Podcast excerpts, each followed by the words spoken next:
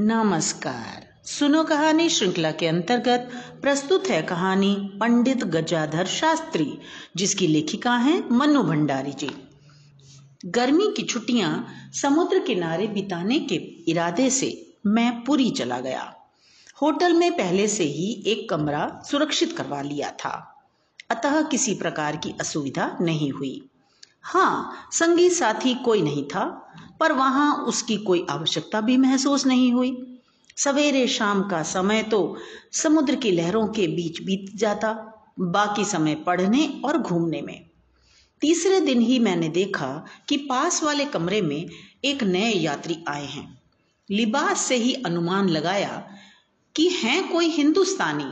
मेरा मतलब हिंदी भाषी से है। बात यह है कि कलकत्ते में बंगाली लोग हिंदी भाषी लोगों को ही हिंदुस्तानी की संज्ञा देते हैं। मानो बंगाल हिंदुस्तान के बाहर का कोई प्रांत हो। संध्या को कमरे के बाहर खड़ा मैं समुद्र की लहरों को निहार रहा था कि वही महाशय आए और बिना संकोच के उन्होंने पूछा, आपका शुभ नाम जान सकता हूँ? मैंने बड़ी विनम्रता से अपना नाम बताया। और उनका पूछने ही वाला था कि वे बीच में ही बोल उठे। अवश्य ही आप जानना चाह रहे होंगे कि मेरा क्या नाम है, मैं कौन हूँ? तो सुनिए। और फिर एक कदम पीछे हटकर गर्दन को थोड़ा मेरी ओर झुकाकर बड़े ही अभिनयात्मक ऐसे में उन्होंने कहा, इस नाचीज को लोग पंडित गजाधर शास्त्री कहते हैं। यूँ तो हिंदुस्तान में हज़ारों गजाधर शास्त्री होंगे। पर आप शायद जानना चाहेंगे कि मैं जो आपके सामने खड़ा हूँ, वह मैं उन हज़ारों में से किस बात में भिन्न हूँ? तभी तो परिचय होगा ना। क्यों? और मैं उस क्यों का उत्तर दूँ? उसके पहले ही उन्होंने उत्तर दिया। तो मैं हूँ कहानी लेखक पंडित गजाधर शास्त्री।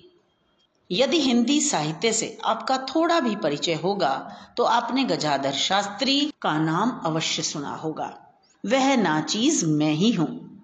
मैंने अपनी स्मरण शक्ति पर पूरा ज़ोर लगाया, जिससे यदि यह नाम कहीं दबा दबाया पड़ा हो तो निकल आए। और मैं भी शास्त्री जी को अपनी साहित्यिक रुचि का थोड़ा सा परिचय दे दूँ। पर लाख चेष्टा करने पर भी मानस पटल पर अनेक कहानी लेखकों के डूबते उतरते नामों में यह नाम कहीं नज़र नहीं आया। आखिर हार कर मैंने कहा देखिए, यूँ तो हिंदी साहित्य मेरा विषय ही है, पर शायद मेरी स्मरण शक्ति कुछ कमज़ोर है, इसलिए कुछ याद नहीं कर पा रहा हूँ। आप अपनी किसी प्रकाशित पुस्तक का नाम बताइए, शायद उससे कुछ याद आ जाए। उन्होंने हो हो हो, हँसते हुए कहा, साहित्य में अभी नए खिलाड़ी ही मालूम पड़ते हैं आप। यूँ तो मेरे अपने तीन कहानी संग्रह प्रकाशित हो चुके थे, पर आज जब इतने बड़े कहानी लेखक के नाम से भी अपरिचित निकला तो मैंने अपना सारा अहम किनारे रखकर स्वीकार कर लिया कि नया खिलाड़ी ही समझ लीजिए। और उन्होंने ऐसा समझने में किसी प्रकार का भी संकोच नहीं किया। उसके बाद उन्होंने कहा, पुस्तक तो देखिए, मेरी अभी कोई छपी नहीं है, पर शीघ्र ही तीन चार छपने वाली हैं। आज से सात साल पहले रश्मि में एक कहानी निकली थी, अमीरी गरीबी। अब आपको क्या बताऊँ, इधर वह निकली और उधर मेरी मुसीबत आ गई। हिंदी की शायद ही कोई ऐसी पत्रिका होगी जिसके संपादक का पत्र न आया हो कि शीघ्र ही अपनी रचना भेजिए। अब मैं नई कहानी क्या लिखूं? जवाब लिखते लिखते ही परेशान हो गया। कहीं निकल जाऊँ लोग उंगली उठाकर कहते, यह देखो, अमीरी गरीबी के लेखक पंडित गजाधर शास्त्री जा रहे हैं। मुझे मजबूरन पूछना पड़ा कि एक ही कहानी से इतनी प्रसिद्धि कैसे हो गई? वे बोले, आप मेरे मित्र हैं, इसलिए अपनी सफलता का रहस्य आपको बता देता हूँ। ना जाने वह कौन सा जादू है जो मेरी कहानी में जान डाल देता है, और कहानी कहानी ना बनकर बस कहानी ही बन जाती है। मैं उनके इस वाक्य के अनोखेपन को समझूं, उसके पहले ही हो हो करके हँसते हुए कहने लगे, बताइए, है ना भाषा का चमत्कार? पढ़ने वाला एक बार तो यही समझे कि वाह वाह, क्या कही है लाख रुपए की। बस जवाब नहीं, साधना कीजिए और आप देखेंगे कि आपकी कलम से निर्जीव शब्द नहीं झर रहे हैं। वह बस सजीव फड़कते हुए चित्र उतर रहे हैं। कोई नई बात नहीं थी। वर्षों से मैं यह पिटी बात सुन रहा था। इसके बाद उन्होंने खिन्न भाव से कहा, बड़ा दुख होता है आजकल के लेखकों को देखकर। हिंदी साहित्य का भविष्य बस अंधकारमय ही लगता है। एकाएक मुझे याद आया कि इनकी जिस कहानी को लेकर इतनी कथा वार्ता हो गई वह तो अवश्य इनके पास होगी।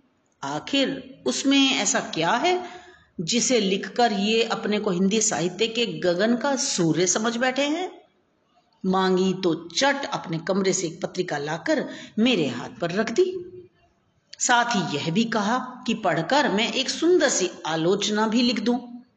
पत्रिका लेकर कमरे में आया। उस पत्रिका नाम भी मैंने कभी नहीं सुना था। बाद में पता चला कि चार साल पहले ही वह पत्रिका बंद भी हो गई है। उसे खोला तो जाना कि वह छात्रोपयोगी पत्रिका थी, जिसमें रचनाएँ भी अधिकतर छात्रों की ही थीं। शास्त्री जी की कहानी भी पढ़ी। अब उस जानदार कहानी के लिए अपनी निर्जीव कलम से कुछ ना लिखूं, उसी में खैर है। इसलिए मैंने पूरी ताकत से अपनी आत्मा पर अत्याचार करके प्रशंसा करते हुए वह कहानी लौटा दी। दूसरे दिन, संध्या के समय, मैं अपने उसी स्थान पर खड़ा था कि शास्त्री जी भी आ खड़े हुए। अपनी अविराम प्रशंसा के बीच जाने कैसे वे पूछ बैठे हाँ आपने भी कुछ लिखा है क्या? मैंने कहा हाँ तीन कहानी संग्रह छप चुके हैं अभी। पर उन्होंने बात पूरी ही नहीं होने दी। बीच में ही पूछ बैठे, कैसा स्वागत हुआ पाठकों में? मैंने यूँ ही कह दिया, स्वागत क्या होगा? किसी को पसंद आई तो किसी को नहीं आई? एकाएक उन्होंने दूसरी बात आरंभ करते हुए पूछा अच्छा आप किस लिए आए हैं यहाँ? मैंने कह दिया, घूमने। महज घूमने? उन्होंने कुछ आश्चर्य से पूछा। मैंने कहा हाँ छुट्टियाँ थी, सो घूमने चला आया। उन्होंने कुछ ऐसा चेहरा बनाया, मानो मेरी इस बात से किसी बड़ी बात का रहस्य पा लिया हो। एकाएक कहने लगे, आप यहाँ आए केवल घूमने और मैं आया हूँ कहानी के लिए मसाला जुटाने। दूसरे दिन वे स्वयं ही मेरे कमरे में चले आए। उनके हाथ में कुछ कागज़ थे।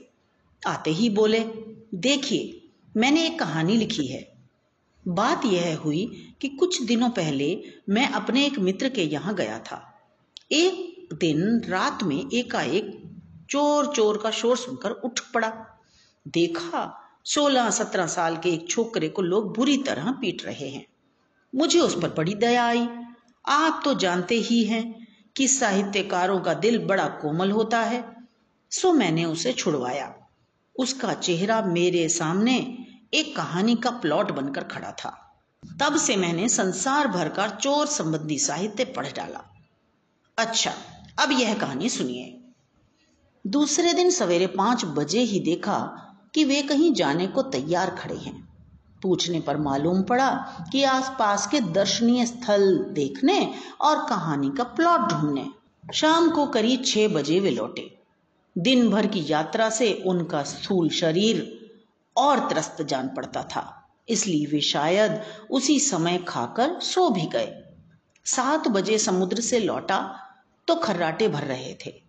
कमरे का दरवाज़ा भी बंद करना भूल गए थे। करीब दस बजे होटल का छोकरा आया और जूठे बर्तन उठाकर चला गया। उस समय बाहर वर्षा हो रही थी और पड़ोस के कमरों के यात्री सब मिलकर वर्षा का कोई गीत गा रहे थे। तभी एकाएक शास्त्री जी के कमरे से चोर चोर का शोर सुनाई देने लगा। साथ ही किसी के रोने की आवाज़ भी आई। एकदम सब अपने अपने कमरों से निकलकर भागे। दस बजे कैसी चोरी?